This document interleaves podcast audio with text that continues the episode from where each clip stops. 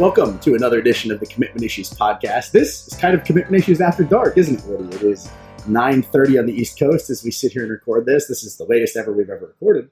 Uh, mostly because you have been out working today, unlike me, who's been sitting around writing in my underwear. But you know, satellite camps are all the rage, and you have been at one of those this afternoon. Uh, you just tell us about you know what happened there, and, and, you know what was your first satellite camp experience of the year. I wouldn't call it a satellite camp as much as I would call it uh, worshiping at the altar of Jim Harbaugh. It was a it was a real experience uh, being there and kind of getting a chance to see him in action, uh, doing his thing. I mean, it's crazy to think about uh, you know all the talk we've heard about him and everything, and then being out there and seeing it live in a live setting, it was really, it was really something, man. I mean, he, uh, of course, he showed up in a Hank Aaron jersey, which was uh, definitely something I, I, wasn't expecting, and then and then he brings out old Hammerin' Hank himself, which I actually texted you a picture of, and you were even, you know, you're a baseball geek, so you were excited by that. Um, but yeah, it's not it's not easy to get me excited over this, this kind of thing. But when I saw Hank Aaron, I you know something came alive inside yeah, of me. Yeah, I should have went and talked to Hank about it, and he would have been like, "What's a satellite camp?" you could tell he was just you know, he was just along for the ride. He talked, and of course, right when he goes to talk, like some cement truck starts like dumping cement like in the background and nobody could hear what he was saying. So that was kind of disappointing. Yeah he's not really packing the booming voice anymore in his old age. Right and it, i mean so anyway it was uh it, that part was interesting but what what i really took away was i mean i've been to these events before obviously i've complained about them on this podcast. When harbaugh's involved there's just a completely different energy to it. I mean he's running around the field. He's yelling. Almost every period at the event was a was some type of competition, which I thought was interesting. He had kids racing each other. The camp ended with them doing uh, some type of ab contest to see who could hold their legs up the longest. which was did did you take part in the ab contest? I did not. I, I wouldn't. You know, if if uh, my performance on uh, Ab Ripper X on P90X is any indication, I would have done very poorly in this uh, so ab contest they had going. So on. let me get this straight. There were other, I mean, there were there were other head coaches at this event, but it was dominated by Jim Harbaugh, who just assumed the alpha role and made this the Jim Harbaugh camp. Is that how what am I to understand? Yeah, one hundred percent. Uh, Kirby Smart was there from Georgia. Uh, Pat Narduzzi was there from Pitt, who was kind of a surprise. He wasn't even you know, Bill, he wasn't on the billing of the campus being there, but uh, he was there uh, with a few of his assistants. A lot of the Georgia assistants were there. Kirby Smart actually flew in on a helicopter, I guess, which I, I saw the helicopter fly in and I was like, hey, that's annoying. You know, you know, a helicopter is loud and annoying. Uh, and I didn't even think anything of it. I just thought it was a low flying helicopter. Turns out it was Kirby Smart uh, arriving which was a that's a way to make an entrance. Yeah, but it's not like he landed it in the center of the field where they were playing, so or where they were going to have the camp. So I, am not sure if, if the kids really noticed or or, or anything like that. Um, but there, make no mistake about it, Jim Harbaugh was the was the ringleader of this camp. I mean, he basically they basically just took it over. I mean, the high school coach was there. He gave a little bit of speech, and after that, I mean, it was ba- it was basically all. Look, yeah, on a scale of one to ten, though, how, how surprised are we that Jim Harbaugh was like the outgoing alpha personality at the satellite camp? Like, I mean, come on, that's a no brainer. I think people. I mean, I guess. It, when you get these coaches together, you think that I guess somebody has to take a back seat. It's not something that we often think about when we think about these mega satellite camps with multiple coaches, but somebody is going to dominate the conversation, right? I mean, they're not here to share and play nice. Uh, apparently, that guy was Harbaugh. Yeah, and then Harbaugh talked nicely about Georgia afterwards in the in the interview session that we had with him. But uh, I mean, he like I said, I mean, it was his camp. I mean, the Georgia coaches were there. I think actually they got a, they probably get a little more out of it because maybe they see a kid they like, they can invite them to campus or something like that. It's much easier. There, there was not a ton of talent there, as you know, which is one of my main complaints. I mean, there were there were kids in the camp who were then getting autographs from Harbaugh after on you know, you know, plates and stuff like that. uh, I will frame this. I will mat and frame this paper solo plate in my office. Right. this kid, this kid came and showed me. He's like, "This is the good stuff," and I was like, "I don't care about you know Jim Harbaugh's autograph." was it was the autograph he showed you on a paper plate? Uh, no, no, it was on. No, he had like he was like one of those guys who who gives memorabilia to kids at baseball games to get signed. He had like he had like legitimate Michigan Oh wait, so he's like a hustler, one of those guys that goes around. He's going to sell that. Well, no, but he came to was a- satellite camp to turn a profit. Right, it was like a 14 year old kid though who participated in the camp. I don't know if his dad is one of the hustler types or what. Uh, He could be the hustler type. yeah, but there were there were plenty of Michigan fans there with flags and jerseys, and I mean we had to wait to talk to him for like half an hour with all these people taking pictures. So it was, qu- I mean, it was quite a scene. I definitely, Look, man, he's as close to a celeb as a college football coach gets. I've been at games with him at, at IMG, and Michigan fans were there. And I can't imagine Michigan fans came to watch the IMG high school football team play, and they just, you know, sat at the fence line and cheered for Jim Harbaugh as if he was Robert Redford. well, you know, he, he came up and uh, sh- and shook my hand as I was watching uh, mid mid camp and talked to me for a second. Uh, you know, he seems like a nice enough guy. I mean, obviously, I can't imagine he's a joy to cover on a, a regular basis. Uh, you know, doing the old post practice interviews and stuff. I don't know if that would be fun or not. Uh, but from our perspective, he obviously, you know, uh, moves the needle. Uh, anything we write about him, and you know, this podcast we're talking about him. I think he's good for college football. He he took another shot at Nick Saban after the camp as well. Called him a hypocrite. Uh, so, I mean, he also he also said Hank Aaron's the true home run king. Fired some shots at Barry Bonds in the process. Yeah, that's just yeah. Well, that's just absolutely categorically false. Uh, we can get into that on another podcast. Um, you know, Hank Aaron's a very nice player, and I'm sure he's a very nice guy, but you can't just lie about a guy's numbers. Well, so, you know, tell that to the Hall of Fame. Uh, so, so, so, so anyway, he uh, it was cool. I mean, I I, I would say uh, you know the event gets high marks from an energy standpoint. Uh, it doesn't, you know, they didn't do a whole lot of competition period. So for an evaluation purposes, you know, there was, I would not say there was a whole ton of value to be taken away from any of the coaching staffs there. You know, there was a lot of competition period, but it was like, hey, which quarterback can throw the football in one side of the upright and get it to cut out on the other? You know, I'm, Yeah, well, that's the thing that we've been saying on this podcast forever. Evaluation was never what this was about. This is publicity. This is, I mean, you know, I'm sure there were other uh, Michigan recruits that were there not competing, just watching the spectacle and watching Jim do Jim. Uh, and maybe that's when Jim's at his best. You know, that's why he does these signing day things. Is when Jim's being Jim, like he's doing on Twitter, or whether he's doing it in person with his shirt off at camp or whatever. That's what makes him attractive to players. Uh, that's why I think these satellite camps are tailor made for him. He doesn't have to evaluate. He just gets to go out there and you know be the Jim Harbaugh personality, play the character, if you will, and you know that's enough to attract guys that are already interested in the school or the guys that they're interested in. And that's what he was doing today, correct? yeah, yeah, and there there were some big time players there. The- A lot of uh, players with ties to Georgia were there, but you know Tony Gray, who's a four star, who's uncommitted, he showed up. But all those guys were just watching. Uh, there were a couple Georgia commits taking part in the camp. There was Oklahoma State commit, uh, you know, who, who was who was there. But I mean, for the most part, yeah, this was all about the Harbaugh traveling roadshow and the pub- the publicity tour. I mean, the the amount of media that was there. He he actually went and did a camp in South Georgia later in the day, and I I had sort of thought about going to that one, and in retrospect, I wish I had because I probably would have got a lot more time with them. Uh, you know, it would, it would have been a better from my perspective on that front, and probably could have maybe found some some talent there. Just the players that were there were not. I mean, my guess would be there was about ten to fifteen D1 players, and that that that's includes FCS uh, at the camp participating. Um, and you know they they end up picking up a commitment. By the time this podcast airs, it'll be out of uh, 2018 offensive lineman Jaleel Irvin, uh, who was actually out at the camp, standing around watching as well.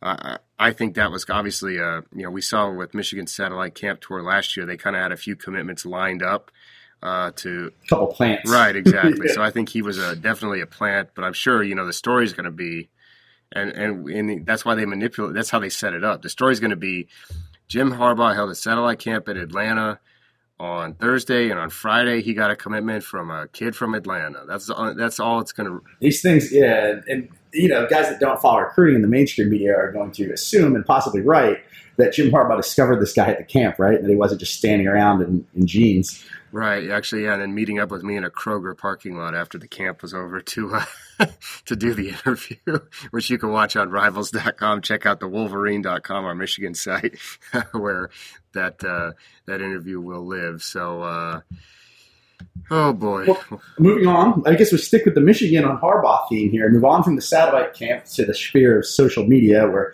Harbaugh also does Harbaugh quite often. And this week we had a little dust up with uh, our defending national championship head coach Nick Saban and Jim Harbaugh, where you know Nick Saban made some comments about satellite camps uh, and even went out of the way and said, "I'm not blaming this on Jim Harbaugh" at the SEC meetings in Florida. And of course, it wasn't long uh, until our hero took to Twitter, fired back by referencing him having to fire an assistant coach. I mean, he went hard. I mean, Jim went for the jugular here. This wasn't like subtle whatsoever. Yeah, there was a guy there today from uh, Vice, the uh, website that I'm sure you, yeah, the website, you huh? and all your friends read every day. Um, that was an inside joke uh, for the, for the yeah, listeners of this podcast. Um, actually, I have a friend, uh, Na uh, Win, who works for Vice. Uh, so big shout to her. Uh, her her cousin Mary is actually spending the night at my house tonight. So a big shout to Vice Media, hold the whole group. But uh, he was there, and he was actually saying that that the reason Bo Davis got in trouble was because of a satellite camp last year, and he, he it was his theory that he's like, I bet every SEC team's got people here taking photos of Harbaugh to make sure. I mean, he was really going vice on the whole thing. I was like, I don't think it's that elaborate, dude. I think it's just yeah. a football game. once you vice for so long, you know, vice becomes you. Yeah, he was really, uh, he was really into that theory. But uh, yeah, I mean, you know, just another. It's a real diabolical, uh, diabolical plan there by the SEC teams. Bret Bielema's on top of the press box, shooting down with a zoom lens. Uh, yeah, exactly. So anyway, uh, I you know I didn't read too much into it. I mean, it makes for a good pub, but uh, anytime Harbaugh, you know, Harbaugh basically uses my Twitter strategy. I mean, I just made fun of a, I just made fun of a high school receivers coach on Twitter for putting up a video of kids making one-handed catches like barely, and I was like, "Is it cool if I could do it?" You know, it's the same, it's the same theory on a much smaller scale. If somebody's tees you up like that, you're going to take it. So that was kind of how I read that. I don't, I don't think it's a, that big of a deal. Do you? No, it's not. And it always goes back to what we talk about on the show about him is everything he does. He's not stupid, and I don't think he's a hothead either. I think that there are certain media outlets and certain people that paint Jim Harbaugh as this loose cannon. You know, if he's going to come at you, but no, this is all calculated. Like, look at us. Here we are talking about Michigan again. He, I mean, he does this all. I mean, this is all very measured. You know, it's not like off the cuff. I don't think he knows what the repercussions are, and they're good for him. Well, and you know, I am a loose cannon in some aspects of life, but a lot of my social media uh, campaigns are also super calculated. So I relate to the guy. I mean, I love taking shots at people in social media, and it's it's fun. It's not personal. If he if he if he saw Nick Saban, I'm sure he would just be joking with him. I mean, I don't know if Saban would think it was yeah, funny, but yeah. uh, I know Harbaugh thinks it's fun, no, funny for sure. because it's a well known fact that Nick Saban does not joke. Right, exactly. so when I retweeted, when I wrote the story about Jim's tweet, I had an Alabama fan tweet back at me that said, "Who's going to telegram Nick Saban to tell him about this?" well, so so that that you know, it's been an interesting week of Harbaugh. We we love it because it gives us something to talk about in the off season. Um, I wanted to talk to you though, boy. Ole Miss, uh, one of our best, you know, the analytics say Ole Miss, uh, our site, rebelgrove.com, by far one of our most passionate audiences. We uh, have talked about their situation.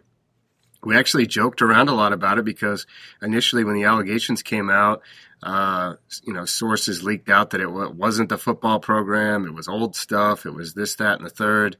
And uh, now it turns out the report comes out I think it was their self-issued report. Uh, I read it. You haven't had a chance to read it yet, but uh, basically they broke a lot of rules. I've seen the summaries. Right. Yeah, I haven't read the entire report, but I know of what happened. Right. They broke. They um, broke a lot of rules. None of them morally reprehensible. I mean, you know, from. I mean, no offense to, to, to any other schools out there, but the things that are in that report are nothing different than I know every other school in the SEC does. So well, there's a couple of reasons why it's been gone over because it's sort of, at least the reaction has sort of been a self fulfilling prophecy. Like everybody, it was the cool thing to do when they grabbed that huge recruiting class headlined by the number one player in the country, Robert Nkemdiche, to accuse them of cheating without base. So you have all these reporters and fans of other schools uh, going, you know, writing columns or going on Twitter and saying, this is how this has to happen. You know, sources say blah, blah, blah, but they never had any proof. So now that this comes out and they're not giant violations, like Ole Miss isn't going to have to forfeit a bowl game, are they? I mean, I don't think. Uh, think well, I think some coaches are going to come off the road, yeah, but it's a party because it's like, look how right I was, and, and, nobody in the world, especially on the internet, passes up a chance to tell the world how correct they were. Well, yeah. So uh, that's why this is received with great fanfare. I think. I wouldn't be surprised if they lost a year. I mean, I think they are their self-imposed was 11 scholarships. They pulled a couple coaches off the road. I'm not sure if we ever got on the record who those coaches were. I think I know who they are. I think everybody knows who they are. If you you know the Ole Miss fans are listening, it's two of their best recruiters, which I think could be, you know, um, an impact for, uh, for, from a certain extent. But you know the, the, the, the, issue is like like I said, I, I don't view them as major rules violations. And now I'm not exactly one who, you know, is a, a stickler to the rules and thinks that you know if a you know what goes on at Ole Miss is worse than what was going on at Baylor or anything like that. Uh, but you know, it, no, no. You, unfortunately, they got caught. I think they're going to get punished. I wouldn't be surprised to see a one a one bowl ban, especially because. Excuse me, I'm a little little uh, froggy over here. Especially because uh, this is with before the Tunsil stuff. So now you know, the one thing that I think from recruiting aspect that that we should be concerned about, Ole Miss actually asked for more time to investigate that and then come back with more charges. As we learned from Miami, you got to take the you got to get the punishment out there ASAP because the longer it hangs over the, your head, the worse the worse things get. I think Ole Miss just needs to take it and, and kind of get it off the way because schools are going to use it going forward. No, I, I, concur. I guess my point was was not that you know what they did wasn't a violation or what they did isn't worthy of a, a big penalty. My thing was people want to celebrate because they tried. You know, they this is an "I told you so" thing. So this is why oh, this yeah, has been sensationalized. Sure. Yeah. But I think I, I think that people, you know, if you go back, I think if you turn the clock back people were expecting this report to be like they were buying all of their players Range Rovers, you know? Uh, so when it came back and maybe it wasn't that big, you know, they had to sensationalize it a little bit because look, we told you all this was cheating and now they're cheating. Yeah. Uh, so it's you know they're kind of a victim of their own circumstance. I think you know, granted they broke rules. I'm not saying that they shouldn't be punished. I'm just saying that maybe this has been blown a little bit out of proportion uh, by the public for that reason. All right. So you know exactly. I mean, you know the the rules will be broken. More schools will break the rules is going to continue. Schools are breaking the rules right now as we speak. I wish there was let's like one of those commercials where an NCAA rule is broken every three seconds. you know, you know, somewhere in America, which is 100% true, especially if you factor in basketball recruiting. Uh, but you know, yeah, I, I, don't think it's that big of a deal. I think though, if if they let it linger, it will hang over. It will affect recruiting. I think you know you take it on the chin as soon as possible. We'll be watching that story into the summer. Uh, you know, not a whole lot going on elsewhere. South Carolina picked up a commitment from uh, Jay Urich, who's a guy I really like. He's been a guy who's uh, been a late riser in the class, a classic guy uh, kind of following a path of our boy uh, Mac Jones to a, a, smaller perspective. You know, he got a few offers late. I think Tennessee was looking hard at him. Uh, Duke came in with the last minute. That was a school he really wanted, but it was kind of a day late and a dollar short there. Ole Miss was also looking at him. Uh, he ends up committing to South Carolina. He's an in-state kid. Uh, tall kid who can run. Uh, you know, he can run, he can pass, he can do a little bit of everything. So I like the addition there another quarterback domino falls and uh, and and so as we shift we did our SEC podcast a few weeks ago where we went through every option. The one I wanted to talk to you about uh, now with Urich off the board was uh, Kellen Mond. And uh, Nick and I obviously talked more Baylor uh, during the Texas roundup. Is he a slam dunk to Auburn though? That's that's the question that everybody kind of wants to know is does Auburn you know does is Auburn the one that benefits here from this Baylor situation yeah, they're option A. You know, Ohio State is hanging around, but I don't think that they're option A. I think that if you're handicapping it right now, that you know the odds are 75 percent in Auburn's favor. I think he was already looking very hard at Auburn, Auburn before Art Briles was fired, uh, so maybe this just kind of helps uh, streamline the process. Um, you know, I won't be completely floored if he ends up at Ohio State or other, but I think Auburn is definitely the front runner. Yeah, Nick and I will talk about Texas A&M's chances there. They, you know, fortunately for them, they just took a quarterback commitment, which was a weird situation. But if you look at, you know, they, of course, if you look at uh, Ohio State's class, they've already got Danny Clark, who was, I think, a guy that they would probably recruit over at that position. Uh, no offense to Danny. Uh, speaking of guys that you know the, the the alpha in the room. He would not be that guy. I think among uh, the quarterbacks, at least based on the way I've seen their interactions. Uh, so, uh, but I think Mond could be the guy Auburn really needs, man. I, I, I have not been thrilled with their quarterback recruiting in past years. Uh, you know, I love Sean White. Uh, you know, he was a he was a real good kid coming out, a guy that I like to deal with a lot. Uh, one of the nicest recruits ever, but I didn't like his fit at Auburn. I said it at the time. Uh, Woody Barrett's a guy that, that we thought was, was inconsistent. You know, he yo-yoed in the rankings. I think he finished as a three-star at the end uh, because because of you, not me, Auburn fans, which I'm sure they'll blame me for that. No, you know, as we always say in this podcast, you eat a lot of my crap from them. Right, um, right exactly. they've just like decided that anything bad that happens is your fault, even if it's in one of my states, which is great because you know then I just go over there and watch you burn. Right, right exactly. the year before that, they got uh, T- Tyler Queen, which you know I think that experiment. Another, he's another guy that I don't think. Uh, fits the, fits there, and that's putting it. Uh, I guess that's a generous way to put it. At the, I was surprised at the time that he ended up being their quarterback in that class. So and they they got a couple athletes. They got uh, the transfer from Florida State who went to JUCO, who was a two star, didn't play at Florida State, and became a four star, which. Uh, you know, I was kind of interested in the rankings, but I think, you know, so if, if you look at all those changes, that's a that's a lot of things that have happened.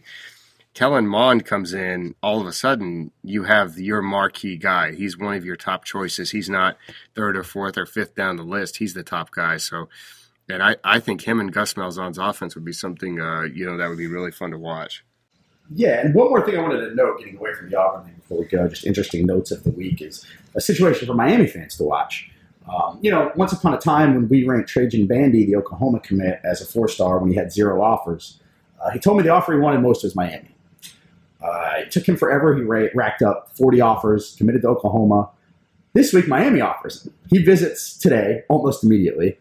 Uh, and there's definitely something brewing there. Uh, I'm not going to say that I think he's going to flip because I don't know if he's going to or not, but I think that there is a very good chance that it is a situation that should be monitored down the road and that the Sooners are going to have to fight to hang on to him. I mean, he's wanted this Miami offer, it's local. He's got two teammates committed to Miami and all of a sudden he's visiting right after he gets this offer he's been waiting for. Uh, if I'm Oklahoma, I'm sweating this a little bit. Yeah, I'd be nervous about that one too. We'll be following that into the five star challenge, which is next weekend. Hopefully, uh, you know, we get a lot more time to sit down with the players, do some one on one interviews, uh, or two on one, or three on one, depending on uh, how things shake out. So that'll be interesting to watch, and you'll have a chance to see him in person. Be sure to check out Rivals.com for all of that. Yeah, we'll try to get we'll try to get Bandy on the podcast for Miami fans and Oklahoma fans next week. Yeah, I mean, yeah, maybe you guys can talk. I don't know if he'll open up. He's he's kind of a quiet kid sometimes, so.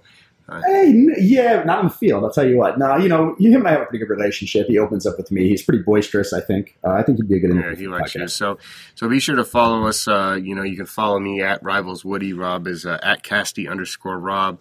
Uh, leave us a review on iTunes. Subscribe to the podcast. You can also find it on YouTube. Uh, it's on several other podcasting platforms as well. So check it out. We're going to head out to Texas, where Nick and I will kind of touch on more of the Baylor stuff, talk a little Texas A&M, and a few other things uh, in this week's Texas Roundup. Welcome into another edition of the Texas Roundup with uh, Nick Kruger. Nick, all settled in in Texas now, dominating the news cycle, as I'm sure all of our listeners already know. But you know, guess what? Guess who dominated news cycle last week before it even started? Uh, this guy, Woody Wommack, predicting Art Briles would get fired uh, mere hours right before it actually happened. Yeah, we got that podcast up just in time for your prediction to be, uh, you know, Wommack Stradamus, I guess we, we should start calling you. well, I mean, as the fans of the Texas Roundup will know, I also predicted Tate Martell would decommit uh, within a day of him doing so. So guess what? Maybe I should be the Texas analyst after all. All right. it's settled. I'll move to. I'll move there. You move back here. uh, so obviously, we got to talk about Baylor. Uh, a total total upheaval uh, with the coach, uh, athletic director, and president all being fired. Uh, they bring in Jim Grobe uh, to replace uh, Art Briles. A lot of the staff still staying, but uh, wreaking havoc on the recruiting class so far. We've had all kinds of decommits. We got kids who signed last year trying to get out of it. What I want to talk to you about, though, is you know who does this kind of benefit? The trickle down of these decommitments that we've seen, especially in 2017. Uh, we can start with Hezekiah Jones and kind of go from there. I know he's a guy that, that you talk to a lot. What's the sense you're getting from the players about the other schools that might end up, uh, you know, benefiting from obviously what's you know a, a unfortunate situation? Yeah, well, uh, in Hezekiah's place, I think the I think the first schools you got to look at are Notre Dame, where he took a I, he took his last visit to uh, when they played their spring game. You know, even even before any of this was even a a concern with Baylor. Talking to you know talking to him and his dad, I know they were really impressed with the tradition out there. Really liked what they saw as far as the game day experience and had a nice time out there. I think they're definitely a school that you know is in contention at this point and uh, not too long before that, Alabama came through with an offer, and as you know, we all have known for a long time now, you can never write Alabama off when they choose to get involved with a kid either. So my sense from Hezekiah and and actually all the all the players uh, that were involved with with Baylor's recruiting classes.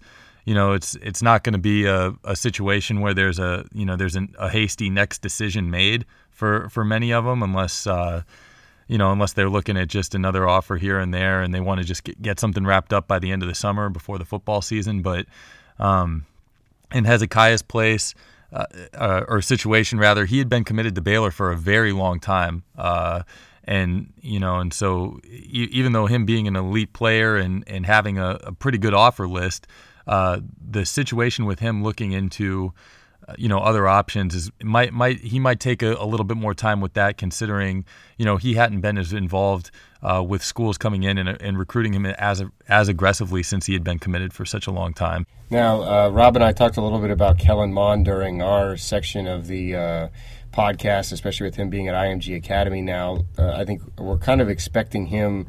Uh, to head to Auburn. I mean, Auburn was already an option that was being talked about earlier as well.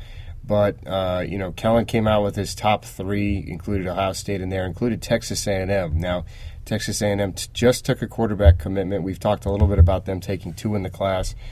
Obviously, Mond, I think, would be a home run in terms of talent uh, and and fit in what they do offensively. I think. Do you think they're a real option for him? You know, I, th- I think as we had talked about in the past couple of weeks, in terms of uh, you know, Coach Mazzone's tastes and quarterbacks and looking at who they've offered since, uh, you know, Tate Martell departed, it definitely seemed like they were heading more towards the pro style quarterback, the guy that's gonna that's gonna stand tall in the pocket and make the throw.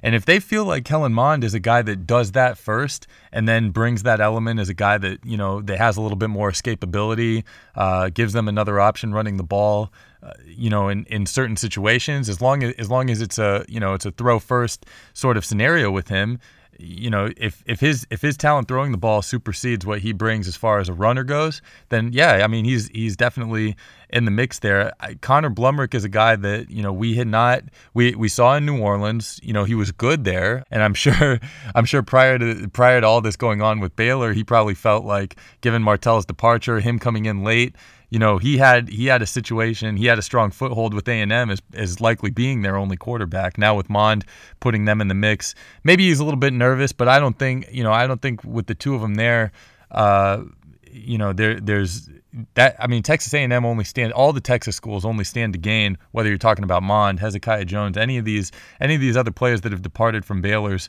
uh, you know recruiting class. You know from Texas A&M it's a good problem to have obviously we expect Mond to, to, to have Auburn as his leader, and we'll see what happens there. But if he steps in with Texas A&M, uh, you know, I don't think that necessarily hurts Blumrick either. You know, we we have talked for a long time since we've started this podcast about the departure of quarterbacks in general from, from Texas A&M. So it's not as though there's not a little bit of space on that roster for more than one quarterback. Yeah, we all remember the Texas A&M fans' reaction to. Uh, me suggesting that Kyle Allen should transfer. That goes down in podcast history. An- another, another that, that might be the first Wommack Stradamus moment of of that's of right. Major major that, note on this podcast. Yeah, I forgot about that one. That was mid. That was mid season when I called for that to happen. Actually, I'm looking up Blumrick. I mean, as as I look back on it, he was. I mean, he, it was between him and the uh, the other kid for the quarterback MVP at that camp, and actually, I think. Uh, you know, the other kid, uh, Jacob Free from Alabama, won it, and I had a little uh, back and forth with old Peter Vaas, the former Notre Dame offensive coordinator who coaches quarterbacks for us. He, uh, you know, he, he wanted Blumrick, so that shows you you know that I think I know better than former college coaches, and uh, clearly Texas A&M saw something there. I think I think the thing that hung me up on Blumrick, I just remember uh, his footwork. I mean, he's he's definitely plays out of the shotgun, and uh, he's going to have to spend a little time working on that. But he, he was a guy who really excelled at that camp. I just kind of forgot about that as as I was going through everything here. So, anybody else that that that popped out of that class that you think okay you know this is a this is a guy who could you know Texas is going to benefit from or Texas A&M or another school like that? Uh, you know, there's a few other guys here and there as far as Baylor's recruiting class was concerned. Donovan Steiner is a defensive back uh, that that had decommitted a three star guy who's definitely a guy that brings a lot of potential and has a nice long frame and the type of build that you like to see from a defensive back and the type of defensive backs that all these Texas schools are recruiting now. Honestly, they're they're really they're really gunning for the six foot and over uh, cornerbacks. We know there's a couple of safeties here in the state that uh, are elite prospects as well. So. Um, you know, it'd be he he's he represents a good depth player for wherever he makes his ne- commitment to uh, next commitment to. The other major commit that Baylor had in the fold at the time was four-star tight end Kedrick James, and he was a tight end that you know obviously you look at you look at kids highlights films and they're putting on the, the big catches and the big plays, but I thought he really uh, represented more. Uh, of a well-rounded tight end prospect, not not somebody that was going to be a significant receiving threat downfield or anything. He's not a, he, he's not a speedster by any means. He came to he came to one of our camps a couple years ago and uh, you know, represented himself well, but definitely the type of guy that you took based on his uh, on his physical potential, and you know, hoped he turned into something more. So, but he's he's he was a guy that uh, you know was a highly ranked guy for us. Uh, heading into this most recent, uh, recent ranking cycle, and is definitely going to be uh, a nice feather in somebody's cap when he makes his next, next commitment as well. All right. Well, I mean, plenty of talk about uh, Baylor. We're going to continue to monitor that situation going forward. Uh, you know, not a lot of news on the on the commitment front down there in Texas, so I guess we'll keep it kind of short and sweet. We got uh, we got plenty of stuff going on. Now you're you're uh, headed to hit some satellite camps coming up, right, in the next week or so. Well, we're gonna have to see. I mean, as people in Texas know, the weather here has really been uh, has really been something crazy to deal with. You know, every morning I wake up. I've, I've been waking up, pour that first cup of coffee, settle in to start getting getting to work on some things you know, turn on the, turn on the television just to get a little local news, a little sports center, anything like that, and it's just constant, meh, meh, you know, local broadcast, uh, flash flood warnings and thunder severe thunderstorm warnings, and uh, you know, and that's really that's really kind of wreaked havoc on. Uh, you know, on on me making long term plans for for camps over the over the next couple of weeks. Plus, we have the five star challenge coming up uh, next weekend as well. So, um, you know, I'm gonna hit, I'm gonna head out to Dallas this weekend and check out a state qualifying seven on seven tournament, and uh, possibly take in a, a, another camp after that. We have Sound Mind and Sound Body in Houston on that Monday and Tuesday there following, um, right before the Five Star Challenge. So uh, we'll see we'll see what uh, what happens at those events, and you know, hopefully we get some good content out of there. Yeah, we're going to be doing a lot of podcast stuff. Hopefully, some sit down conversations with some recruits for our commitment issues conversation series, which is very critically acclaimed by myself and maybe my mom, although I don't think my mom knows what a podcast is. Uh, she sure knows how to hit me up asking for money, though. so, luckily, she'll never hear this, uh, so it won't be an issue. But, uh, all right, Nick, thanks a lot for for popping in. We'll continue to, to follow you on Twitter at Rivals Group City, and we'll be back with more Texas talk next week. All right, Woody, the tumbleweeds have cleared, and here we are back from Texas. Uh, it's you and I again back in the lower southeast where we belong. And it is time for everybody's favorite portion of the show. I know my favorite and your favorite rants and recommendations. Uh, do you want to start with your rant or do you want to start with my recommendation? Well, let's do a rant first. Since I'm the yin, I'm the yin to your yang. All right, let's do the rant first. I got so many things to complain about this week. Unfortunately, uh, a lot of play, a lot of people have taken my wrath in real life, not on the podcast. As I've had a great week of yelling at people. Hold on, can I tell a story before you start in? My favorite one of these stories okay, yeah. is Woody sends me a screenshot last night. I won't name the prospect out of out of respect to the prospect, but it's two messages from this player in a row that say, "Mr. Woody, how can I get my ranking up on Rivals?" And they're separated by a day. And Woody's response back in the blue is, "A good start would be leaving me alone about it." I almost fell out of bed laughing. Stop bugging me about it was what I told him. As I've told the kids several times. I mean, listen, no prospects listen to this show, but if they did, this is not the time to worry about your ranking. This is summer camp season. If you're going to get an offer, this is when you're going to do it. You need to get out there, get in front of coaches at real camps, not satellite camps, and earn an offer. Uh, so, you know, I had told the kid several times. don't text me. Right. Stop, don't text me. Uh, you know, he was uh, a guy who came to our camp, which was, you know, con, you know, tied into some other players, kind of a guy that was a, a fringe guy. So for him to be uh, blowing up my phone, unfortunately, I had to keep it 1,000, you know. no doubt, keep it a thousand. Unfortunately, the kids want everyone to keep it 100, and when it happens, you know, they don't like it as much when it's an adult. So, uh, sorry to that kid, but I'm not sorry. I'll tell you what else I'm not saying. Yeah, you know, it's just an example of, of what you've been this week, anyway. Right, exactly. So, just an example of, you know, the the the, the whatever Dodge Chrysler Jeep dealership that I threatened to drive my car through their showroom. Uh, I yelled at someone for quote tweeting me in a tweet on Twitter. Uh, I'm trying to think of what else what else I yelled at. So there's been a lot of yelling going on, and uh, recently I've been seeing almost a, a mini comeback on on social media as posts of people playing the game Cards Against Humanity, which you want to talk about the stupidest game that's ever been invented. It, uh, in my opinion, the game of Cards Against Humanity was invented for people who aren't funny to try to be funny. It's like Nah, I'm with you here 100%. I mean, this game is so stupid. It's basically Mad Libs. Hello people, have you ever done Mad Libs? But it's not but it's not even Mad Libs. It's just have your friends read some dirty words off a card and say offensive things. I can do that without a card. If you want me to say offensive things, we can turn the microphone off and I'll just let them. Right, I can say a lot of offensive things. Well, I get so mad at those.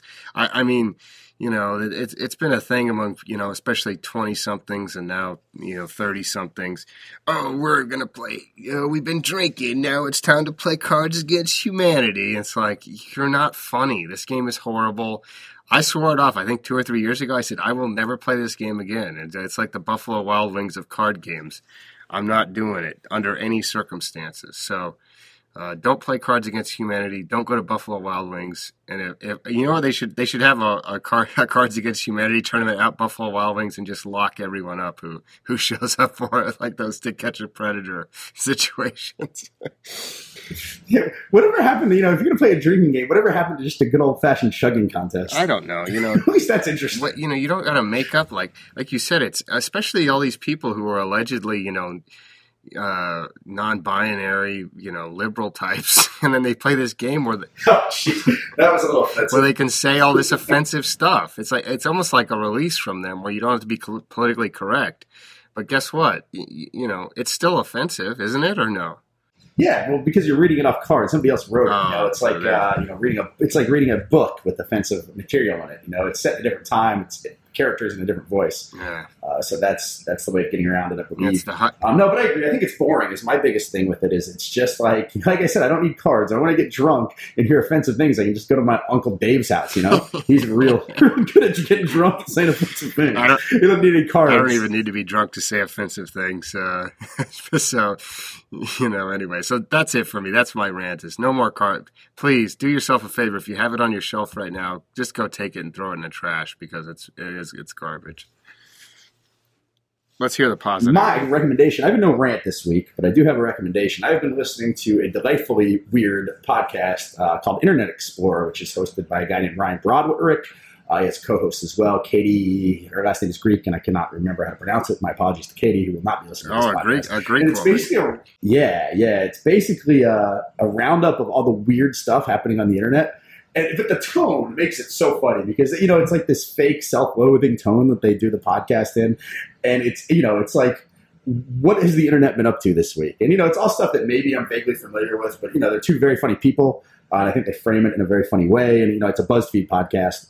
Uh, they're both reporters, both very smart, and you know, I really, I think people would enjoy it if they gave it a chance. I don't know if it has a huge listenership. I can't really tell. It, it may be a medium-sized podcast, probably bigger than this one, uh, but it's very good for the most part, and I highly recommend checking it out. I've been trying to find the. Uh, I'm actually trying to find the. Uh, I'm trying to find who the host is. Uh, Yeah, I got her on my Twitter. Hold on. Oh, here it Ryan is. Katie. Notopoulos is her last name. Yeah, yeah. That's it. She's it. taken out some O's. She's taken out some U's out of her name, though. I think if I were if I were to guess, she's only got one U in there. Uh, chances are there were a couple a couple more originally somewhere down the line. You can find it's on SoundCloud. They get a lot. They, well, actually, they have about the same size audience we do. So, uh, nah, maybe we got a little bit bigger audience than them. So, big shout to them. You're actually giving them a bump for BuzzFeed. You think BuzzFeed would have more listeners than us, right? Yeah, you would think. I mean, this is like a niche podcast for sure, though. Like I said, it's for people that spend time on the internet. That's. I mean, it is not for people that are not at least semi dorks. It kind of Uh, strikes me as like a I love me. the '90s type situation, huh? Similar to that. That yeah, kind of, except a lot, smarter. I think like it's not as on the nose. so I love the '90s on VH1. I love the '90s, man. Remember all those people? That was like their whole job was just doing those things, making fun of stuff. I was like, man, I could do that. Yeah, there, there was a lady that was my cousin does comedy in New York, uh, and there was a lady from his theater, the big shout to the Pit, the People's Improv Theater in New York, that was on those shows, uh, and then actually went on to be in an MTV show. I can't remember what the name of it was. It didn't run very long. Uh, but also, then they got like bigger, like quasi celebrities, right? On I Love the '90s. Like I remember Edge, the wrestler, was on there for a little while, and you know they had these weird, like mis hodgepodge of names. Now, Rich Eisen would be on there, play, people like that. So, anyway, uh, check out that podcast. Rob likes it. I can't think if I have any recommendations this week. Actually, you know what? Uh, I will give a recommendation. I was in uh, K and G uh, Outfitters, which is a uh, kind of a suit uh, men's fashion. I actually have women's stuff too. It's a store in Atlanta. There's actually I know it's in New Orleans too, so that's why I wanted to give it a shout. It's got several Atlanta locations. Ran into uh, Dennis Scott, Orlando Magic, former Orlando Magic basketball player. I know big favorite of uh, rivals Crook City coming up, and uh, I ran into him. He was actually picking out his suit to wear for the uh, Craig Sager tribute night.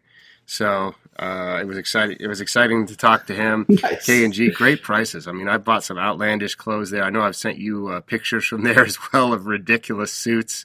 Uh, I actually went with a houndstooth jacket that I wore to the uh, yeah, this wedding. right? yeah, well, no, I, that was the you were thinking of the the kind of polka dot one. This one was a houndstooth that I wore uh, to a wedding I went to over the weekend. Didn't get the kind of rave reviews I, I had hoped for. It was kind of a blasé uh, crowd there. They didn't really give me the the fashion uh, uh, confirmation. What's the word I'm looking for? I don't know. When you know when you when you re- reaffirm somebody, what is it called? Anyway, I was gonna say, you're validation looking for the maybe. word- yeah, val- validation is what you're looking for. Right, man. It's it's been a long day out in the sun, but anyway, uh, Lots of Uh, satellite camp fun today. Me in the houndstooth jacket with a bow tie, you would have loved it. It would have it was prime frat clothes. It would have gone over real well if at a formal back in the day at old K State, wherever you were going to those things. I'm still kind, actually kind of went to a quasi formal in Las Vegas this weekend. yeah, well, exactly. We'll leave that for another episode. So, give a big shout to our boy M Deuce. Uh, follow him on SoundCloud. He was actually in Vegas the same time as you. Unfortunately, I invited him over. Yeah, I wanted him to come over. We had a we had a whole pool cabana and everything. He should have come and hung out.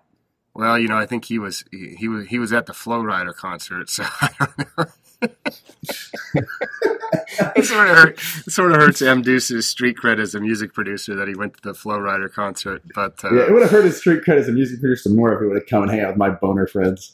yeah, well, he had a, he had his wife with him, and that was why I think probably if it was just him, he would have come hung out. But you know, you and your frat you and your frat crowd. It's not like you actually know M Deuce either, although uh, we do talk about him and his family on every episode. Yeah, I've not met him. Yeah. yeah, so anyway, follow him on SoundCloud. He's got a lot of good uh, beats on there, way way better than anything Flo Rida's got going for him. So, uh, big shout to him, and of course, listen to us. Keep keep it coming. We got more episodes coming. If you want an interview request, how about this, Rob? Ask and you shall receive. Go online to rivals.com, check out the five star challenge roster, and we will do a podcast with a player you choose. So, uh, just hit us up on Twitter and let us know who you want. Yeah, no, but we have vetoing rights. Like there are a couple guys in Florida. If you choose them and I try to interview them on a podcast, it is going to be brutal. Uh, I'm just gonna put that out there. that's even better. I say we do it. So. all right, well, all right. Anybody you ask for, we'll get we'll roll them on here. All right, let's wrap it up. We got NBA Finals to watch, so let's get going. Oh, hey, wait, wait. Do you, are you watching the game right now? Uh, no, my TV Okay, off. so, so let's make a pick. NBA Finals pick. Who are you picking? I'm always taking LeBron, man. Uh, I've been Team LeBron for a very long time. I, I got the Cavs. It should be noted that I famously told Rob the Warriors would come back against the Thunder uh, when they were down three-one. I'm also taking the Cavs. Let's go. Let's go Cavs in seven, baby. I, we want to see LeBron win it. Win it all, right? Yeah, absolutely. And I'd like to see it in seven as well. So with that pick, we'll go out. I'm sure uh, the freezing cold takes guy on Twitter will not be able to find us here. Take that.